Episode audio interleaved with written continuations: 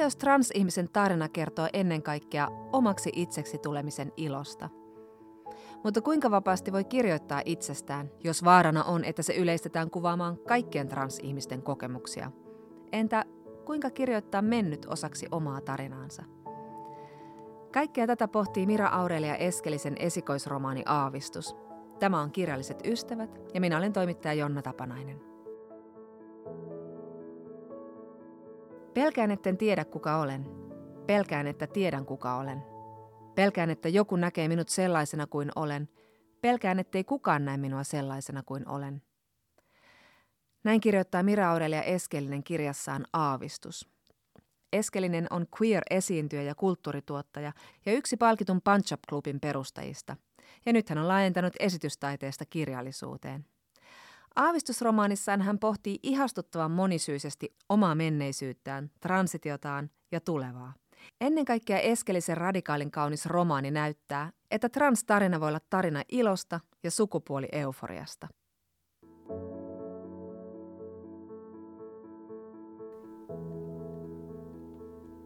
Mira Aurelia Eskelinen jos ihan alkuun puhutaan ihan yleisesti transihmisten representaatiosta, niin mä haluan kysyä liittyen sun kirjoitusprosessiinkin, että koska tämä representaatio on kuitenkin hyvin ohutta edelleen meillä Suomessa, se on moninaistunut nyt viime vuosien aikana, mutta jokainen yksittäinen tarina tulee kuitenkin, siinä on vaara, että se tulee yleisetyksi, että se kertoo kaikkien transihmisten kokemuksista. Niin miten paljon sä tunsit tämän painolastin kirjoitusprosessin aikana ja niin kun, pystyykö sä kirjoittamaan siitä vapaana? Tietenkään vapaana siitä ei, en pystynyt kirjoittamaan, koska se paine on tosi vahvasti läsnä ja aina vähemmistön edustajana tarinaa kertoessaan se riski on tosi suuri siinä, että, että sitten sun tarina typistetään tai universalisoidaan semmoiseksi, että tämä yhden vaikka transihmisen tarina nyt on kaikkien transihmisten tarina tai kaikki transihmiset on tällaisia. Mutta sehän on niinku tämmöinen enemmistön äh, näkökulmaharha, äh, eikä, mikään, eikä mikään totuus. Ja mua helpotti siinä, no muutama asia siinä irtautumisessa. Ö, ensinnäkin musta oli ihanaa, että äh, Mona Bling kirjoitti kirjansa 23 transmyyttiä, ja, joka tuli noin puoli vuotta ennen mun kirjaa. Ja mä ajattelin, että miten ihanaa, että joku tekee tämän työn, tämän valtavan suuren työn, jossa avataan äh, tätä niin kuin perusasiaa semmoisella tosi helposti lähestyttävällä, ymmärrettävällä tavalla – ja sitten mä ajattelin, että okei, että on niin kuin, jos Suomen skenestä ja Suomen, niin kuin, Suomen skenestä puhutaan, niin se vei multa painetta tosi paljon. Ää, ja toinen oli se, että mulla oli ihana kustannustoimittaja Anna Kivekäs, jonka kanssa mä kävin heti alkuun sen keskustelun, että mä en halua tässä mun kirjassa selittää.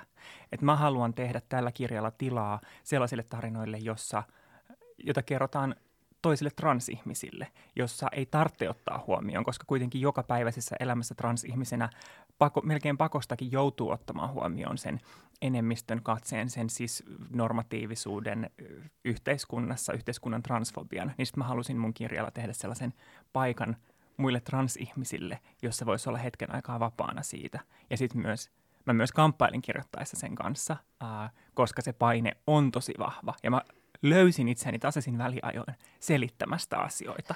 Ja sitten kun mulla tuli sellainen olo, että okei, nyt mä selitän liikaa, niin mä poistin sen kappaleen. Ja myös Anna oli tosi isona tukena siinä, koska Anna sanoi, että okei, tämän kirjan ei tarvitse olla kaikkea. Tämän mm. kirjan tarvitsee olla vaan tämä kirja. Mm. Ja se vapautti mua myös tosi paljon. Mutta oli se siellä läsnä. Kyllä. Oliko sulla joku ideaali lukija mielessä, kun sä kirjoitit? Mä ajattelin aika paljon itseäni, mutta itseäni nuorempana. Että mulla on siellä, äh, no se välillä kirjassa nousee hahmona esiin äh, ja myös kiitoksissa äh, mä sanon Pikku Miralle terveiset, niin se oli sellainen äh, ihminen tai hahmo tai henkilö, millä nimellä häntä haluakaan, millä termillä häntä haluakaan kutsua, niin jolle mä kirjoitin – että mitä mä olisin halunnut tai toivonut voivani lukea. Mitä mä olisin halunnut lukea, mutta mitä mä en ehkä edes tiennyt olevan maailmassa. Niin sitä mä ajattelin. Muutenkin siis erityisestihän tämä on kirjoitettu. Se omistuskin on mun transsisarilleni. No kirjan genreksi on määritelty romaani ja mä mietin, että auttoko se tavallaan sua kirjoittamaan vapaammin vai mitä sä ajattelet, koska ehkä se olisi voinut olla, niin kuin jo sanoit, tässä on Mira-niminen päähenkilö, mm. jonka transitiota kuvataan, niin auttaako tämä romaani jotenkin sua sitten vapaut- vapautumaan? Mun oli jotenkin vaikea ajatella alun perin, kun kustantamolta sanottiin, että tämähän on romaani, ja sitten se tuntui jotenkin kauhean suurelta suurelta termiltä myöskin, että tämä on romaani. Mun päässähän tähän niin kuin sitoutuu tosi selkeästi semmoiseen transkirjallisuuden jatkumoon, jossa myös rajat sen välillä, että mikä on romaania, mikä on oma elämä kerrallista kirjontaa, mikä on autofiktiota, mikä on esseistiikkaa, mikä on, äh, mikä on ihan kokonaisfiktiota, niin sekoittuu siellä tosi paljon. Ja erityisesti mä mietin niin kuin kansainvälistä äh, ja no omalla kohdallani omassa lukuhistoriassani tosi paljon niin kuin, ää, niin kuin englanninkielisestä kirjallisuudesta tai englanniksi, englanniksi käännetystä ää, kirjallisuudesta, transkirjallisuudesta, että miten paljon se on vaikuttanut, vaikuttanut omaan tekemiseen siinä, että ne siinä, missä myös ki- mä puhun kirjassa siinä, että miten sukupuolen rajat ja ne sellaiset ylipäätänsä ää, laatikot, joihin – yhteiskunnassa halutaan laittaa asioita, on tosi häilyviä ja keinotekoisia, niin samalla lailla mä ajattelen näistä ää, ainakin oman kirjani kohdalla näistä genre, genremääritelmistä, että mulle se oli oikeastaan ihan sama, että millä sitä, millä sitä kutsutaan, että se otti sen muodon, minkä se ottaa. No niin kuin sanoit tuossa, mm. niin tämä on imennyt itsensä paljon transkirjallisuutta. Sä oot lukenut, täällä siteerataan monia eri kirjoittajia – Sait sä niistä jotain sellaista oppia tämän kirjan kirjoittamiseen tai rohkeutta tai... Siis valtavan paljon, eikä pelkästään transkirjallisuudesta, vaan ylipäätänsä transtaiteen ja transtaiteen tekijöiden teoksista ihan laidasta laitaan, äh, esseistä, kirjallisuudesta, teatteriesityksistä, valokuvista, ääniteoksista.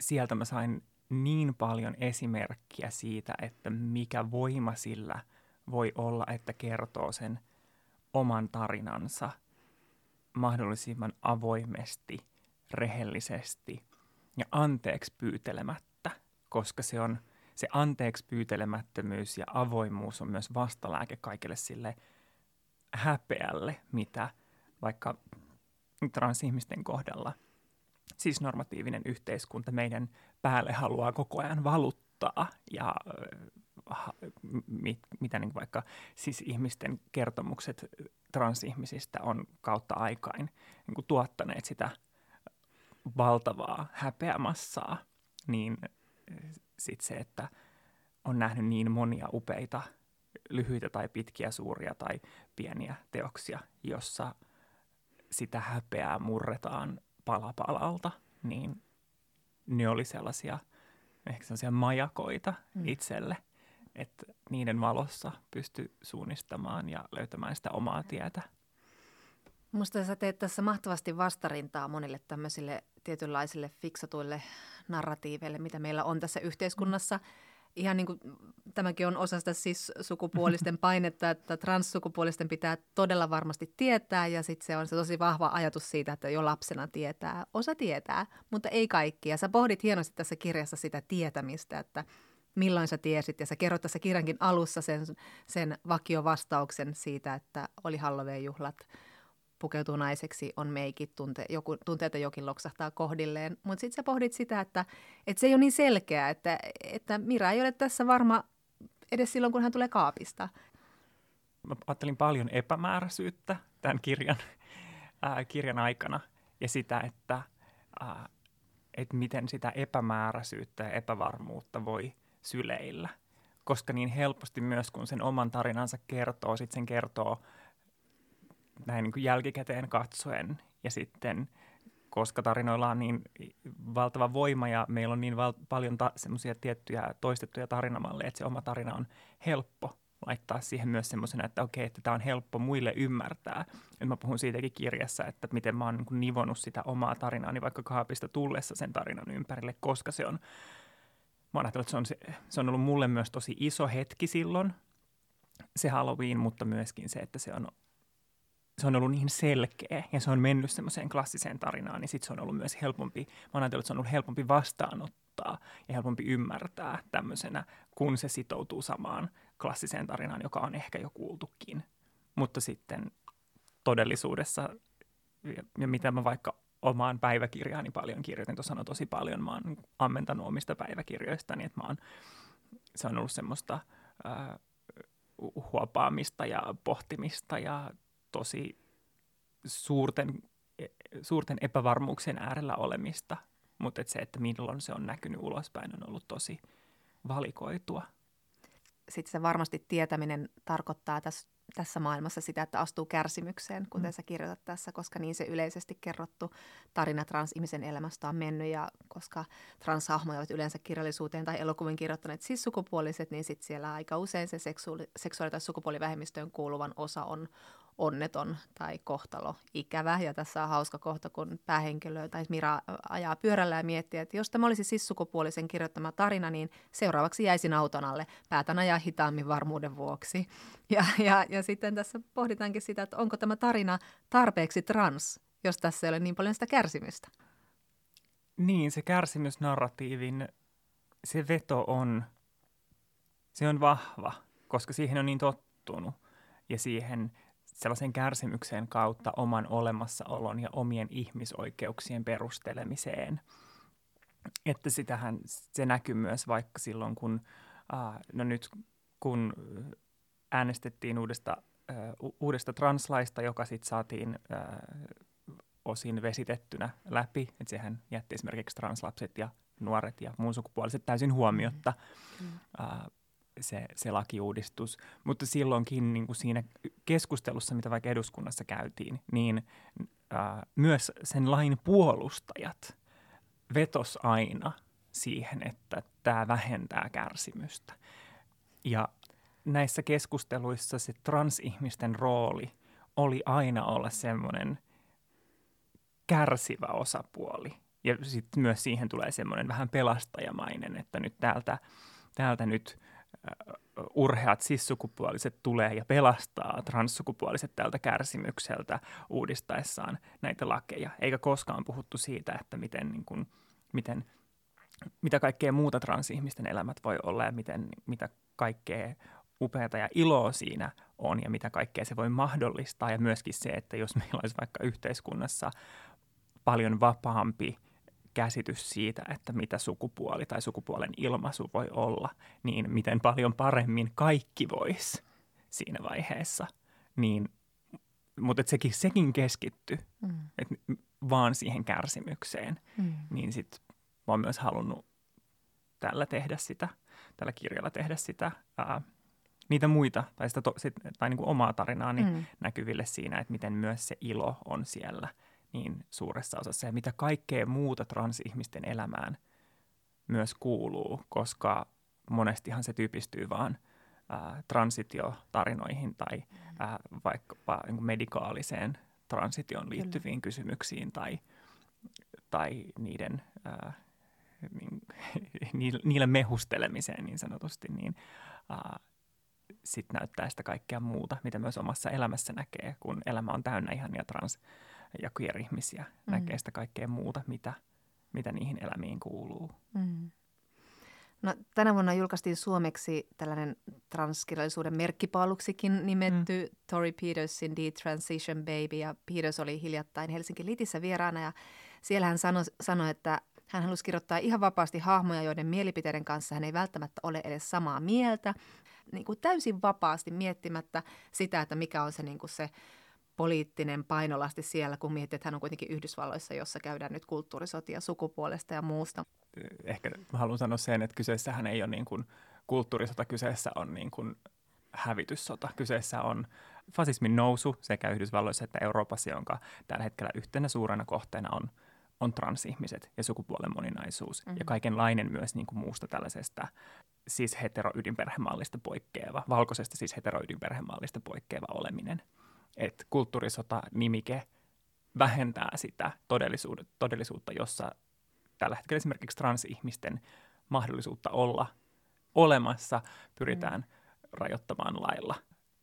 Mutta siis äh, mitä tulee siis Detransition Baby, niin sehän on, se on yksi niistä teoksista, joka inspiroi mua aivan valtavasti nimenomaan sen takia, että se oli niin virkistävä kokemus lukea sitä, jossa transhahmot, erityisesti no, transnaiset, jotka on siinä pääosassa, niin sai olla tosi monimuotoisia ja monimutkaisia ja hankalia ihmisiä, kokonaisvaltaisia ihmisiä. Samoin kuin vaikkapa ö, espanjalaisessa Veneno-minisarjassa, ja, joka ö, käsittelee Kristiina Venenon ö, elämää, joka oli siis oikea, oikea ö, ihminen ö, yeah. Espanjassa, Espanjan ö, ensimmäinen julkisuudessa suuresti näkyvillä ollut transnainen, niin hänen elämäänsä. Ja se Veneno-sarja ja Detransition Baby antoi niille transnaishahmoilleen oikeasti tilaa olla, olla kokonaisia ihmisiä. Kaikki ne erehtyväisyyksineen, onnellisuuksineen, äh, hankaluuksineen. Ja se, oli, se on niin uskomattoman virkistävää, koska – äh, nyt totta kai on ne kliseiset, monesti siis eh, ihmisten kirjoittamat transhahmot, jotka on joko säälittäviä vitsejä tai äh, väkivallan uhreja tai pelottavia saalistajia tai kaikkia näitä kolmea samaan, samaan aikaan.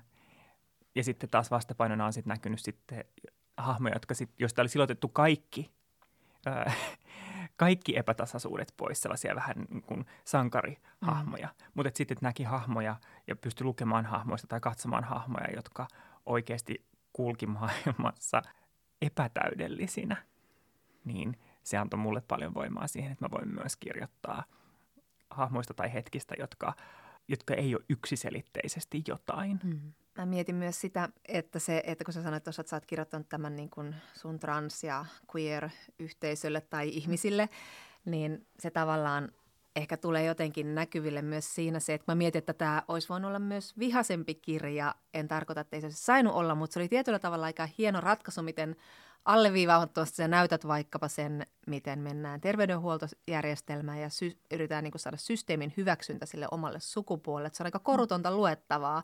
Ja, ja se on semmoinen yhdenlainen näytelmä, jossa pitää osata näytellä se rooli.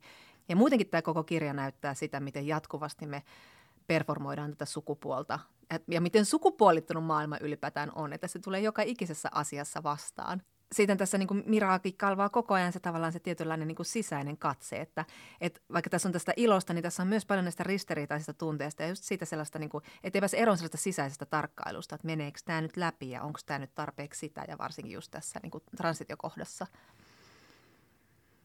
Niin, koska se on ihan suoraanhan, se on turvallisuuskysymys. Mm. Kyllä. Se on, se on suuri turvallisuuskysymys siitä, että miten kulkia – maailmassa, joka kohtelee sun kaltaisia ihmisiä hirveillä tavoilla. Uh, se voi olla ihan vaan se, mitä ihminen on.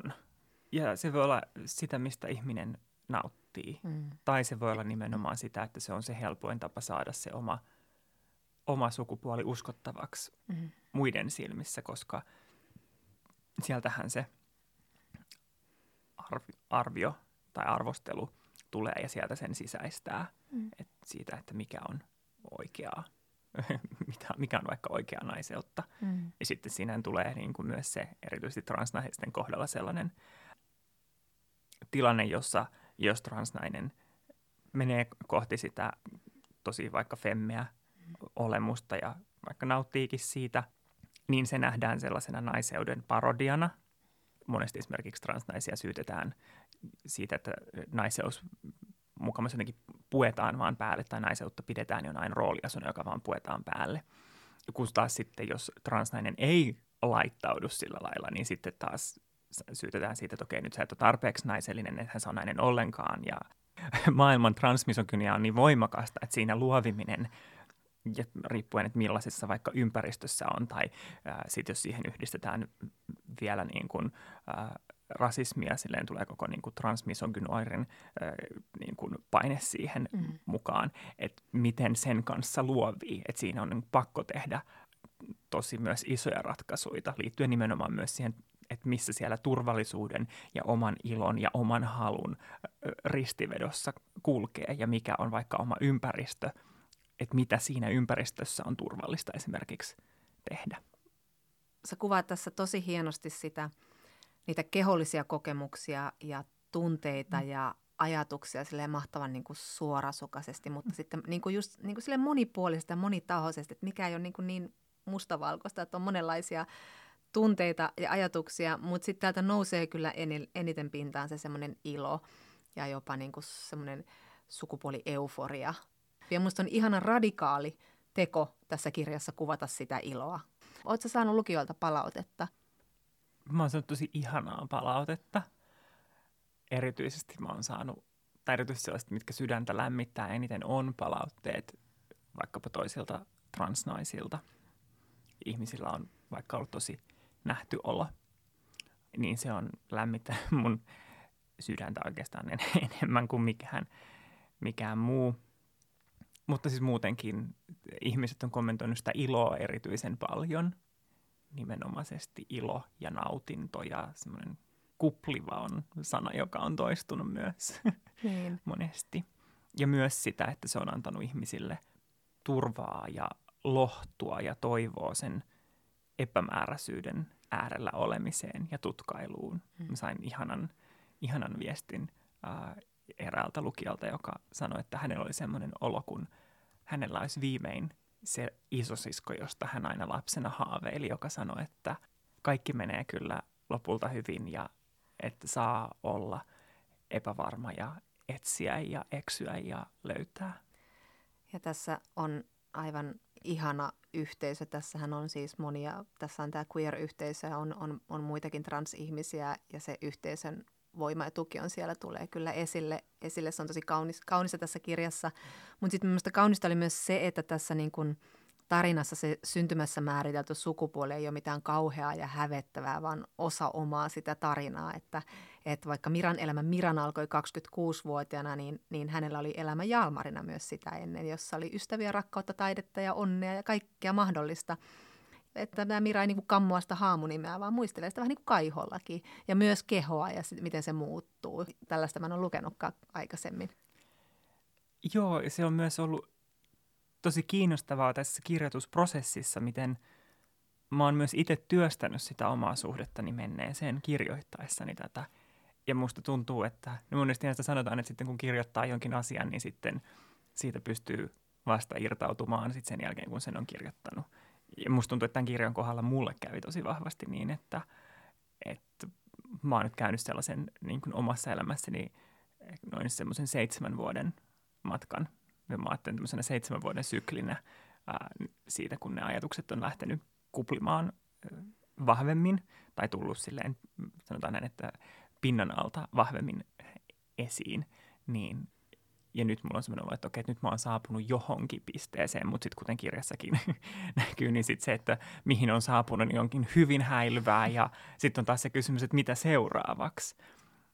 Mutta et se, että se mikä mun suhde mun menneisyyteen on tällä hetkellä on tosi eri kuin vaikka silloin transition alkuvaiheessa ja sitähän mä kirjoitankin, että myös, että miten se, miten se voi muuttua. Mutta mä myös kaipasin kirjoittaessa ja muutenkin niin kuin transtarinoita lukiessa, niin kun on kaivannut sitä – erilaisia suhtautumisia siihen menneeseen ja m- miten eri tavalla ne menneet hetket voi olla näkyvillä tai miten, miten niihin voi suhtautua tai millaisilla katseilla missäkin vaiheessa niihin voi suhtautua. Mutta niin kuin mä kirjassakin kirjoitan, niin jossain vaiheessa en mä voinut katsoa vanhoja kuvia itsestäni, koska se tuntui, se tuntui tosi kipeältä muistutukselta. Siihen liittyy edelleen mulla paljon, paljon kipua kuitenkin. Mm siihen kysymykseen, että mitä olisi voinut olla, mutta mä koitan välttää jossittelua elämässäni hyvin, hyvin voimakkaastikin koitan, vaikka se on tosi houkutteleva kysymys se, että mitä jos olisikin ollut jotain, jotain muuta tai olisi voinut elää toisenlaisessa maailmassa tai mitä jos se historia olisikin, olisikin erilainen. Mutta se, että on voinut tehdä jonkinlaista rauhaa sen historian kanssa, niin se on ollut myös tämän kirjoitusprosessin – tulos, se, että on voinut kirjoittaa ja se, että siellä on se ä, alun perin, ä, mä oon tehnyt sen lavaesityksenä, siellä on hautajaispuhe Jalmarille, jonka mä oon niin esittänyt varsinaisena niin kuin hautajais puheena muutaman kerran eri esittävän taiteen tapahtumissa, ja josta se tuli melkein sit sanasta sanaan tuohon tohon kirjaan myös niin kuin puhemuotona. Se on, se on erilainen kuin moni muu kohta siinä kirjassa. Ja no sen esittäminen oli, oli myös sellainen suuri eh, hetki. Siihen liittyy myös ihan, koska siinä esityksessä, se, tämä tapahtui siis viime vuoden syksyllä, niin mä jaoin ihmisille eh, tulppanin eh, sipuleita. Ja nyt mä oon saanut sit ihmisiltä kuvia ja viestejä, että nyt ne tulppaanit on sitten viimein, viimein kukkineet. Ja siinä on joku mun mielestä jotain tosi ihanaa siinä ajatuksessa, että myös vaikka aika ei kaikkea paranna, niin aika voi kuitenkin muuttaa asioita ja sitä katsetta ää, erilaisiin suuntiin. No seksistä kirjoittamisesta sanotaan, että se on vaikeaa ja musta tuntuu, että se kertoo enemmän ehkä meidän vaikeassa suhtautumisessa seksiin, mutta sä kirjoitat seksistä tässä tosi mutkattomasti – se on, se on hienovireistä ja sä kuvaat sen monimutkaisuutta ja, ja transition keskellä tai ennen tai jälkeen tai muuta. Ja ylipäätään sun, tässä on paljon rakkautta ja romantiikkaa ja ihania ihmissuhteita, mutta jos puhutaan tästä seksistä, niin oliko siitä kirjoittaminen sulle tärkeää? Oli. Ehdottomasti. Mä kirjoitan siitä myös kirjassa siitä, että mä en... jossain vaiheessa mä tajusin, että mä en ole koskaan nähnyt missään transnaista nauttimasta seksistä – ja erityisesti queer transnaista. Ja se oli ihan äh, va- valtava, äh, valtava havahtuminen. Mä muistan, että mä oon ollut, mä ollut 27 tai 28. Äh, mä kirjoitan tässä yhdessä, kirjoitin siitä myös yhdessä, yhdessä mun esseestä, esseistä. Mä oon lukenut Cory Doctorow'n Walk Away-kirjaa. Ja siinä on, yksi hahmo on transnainen ja hän on nainen, jolla sattuu olemaan penis. Ja sitten siinä on yksi seksikohtaus, äh, muistaakseni onko siinä yksi mies ja kaksi naista. No, joka tapauksessa ihana queer seksiko- seksikohtaus, jossa tämä transnainen on mukana.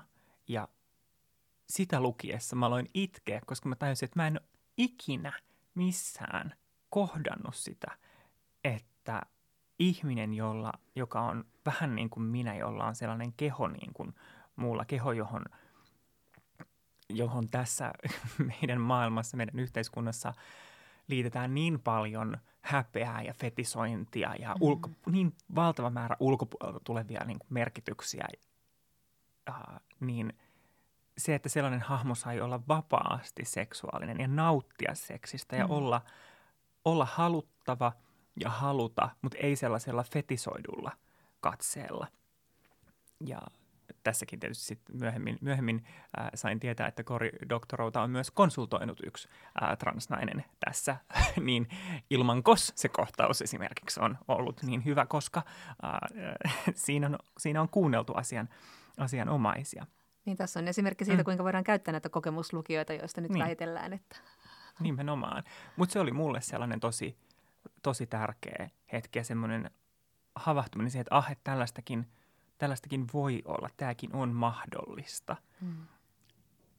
Ja sitten kun mä kirjoitin tota, niin se oli mulle, se oli mulle niin yksi ehkä tärkeimmistä asioista tässä kirjassa oli voida näyttää sitä ja kuvata sitä. Ja kuvata, koska et monelle transihmiselle seksuaalisuus ja sukupuoli on tosi erillisiä asioita, mutta mun elämässä mun sukupuoli ja seksuaalisuus on tosi vahvasti linkit, liittyy, ne kommunikoi tosi vahvasti keskenään, ne vaikuttaa toisiinsa mm. ihan valtavan paljon. Niin mä mm. halusin näyttää sitä myös tässä kirjassa.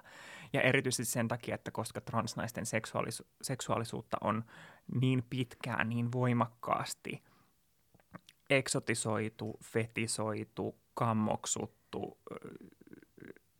siihen on liittynyt niin paljon sellaista ää, samaan aikaan niin kuin vastenmielisyyttä, mutta tirkistelyn mm. halua, niin sitten mä halusin, mä halusin niin kuin räjäyttää sen kappaleiksi ja kirjoittaa jotain uutta siihen tilalle tai kirjoittaa jotain nimenomaan, joka keskittyy siihen transnaisen ja transihmisten nautintoon. Mä sanon vielä Petersista sen mm. verran, että hän sanoi myös sitä, että ennen tässä Liitin haastattelussa, vai olikohan tämä joku muu haastattelu, mutta hän sanoi, että ennen transitiota hänellä oli tapana käydä miespuolisten kavereiden kanssa niin kuin telttailemassa tai vaeltamassa, mm. camping. Ja, mutta nyt sitten transition jälkeen hän ei enää voi luontavasti liittyä siihen porukkaan, vaikka kaipaa, että hän voisi olla näiden vanhojen ystäviensä seurassa, mutta koska sukupuolet, niin ei enää voi nainen lähteä miesten kanssa minnekään. Mutta sun kirjassa on tämmöinen sydämenkäypä kohtaus siitä, kuinka Mira on – tavannut käydä mökillä jatkaporukalla ja hän on kuitenkin sinne tervetullut myös tämän transition jälkeen. Hänet niin kuin pyydetään mukaan ja, ja kaiken kaikkiaan se, että Miran ympärillä on niin paljon kannattelevia ja rakastavia siis ihmisiä. Se on tosi tärkeää myös äiti tukee tytärtään niin kuin ehdoittaa, että, että tässä ei ole myöskään sitä kaavamaista tarinaa siitä, että kaikki hylkäävät, kun ihminen tulee kaapista.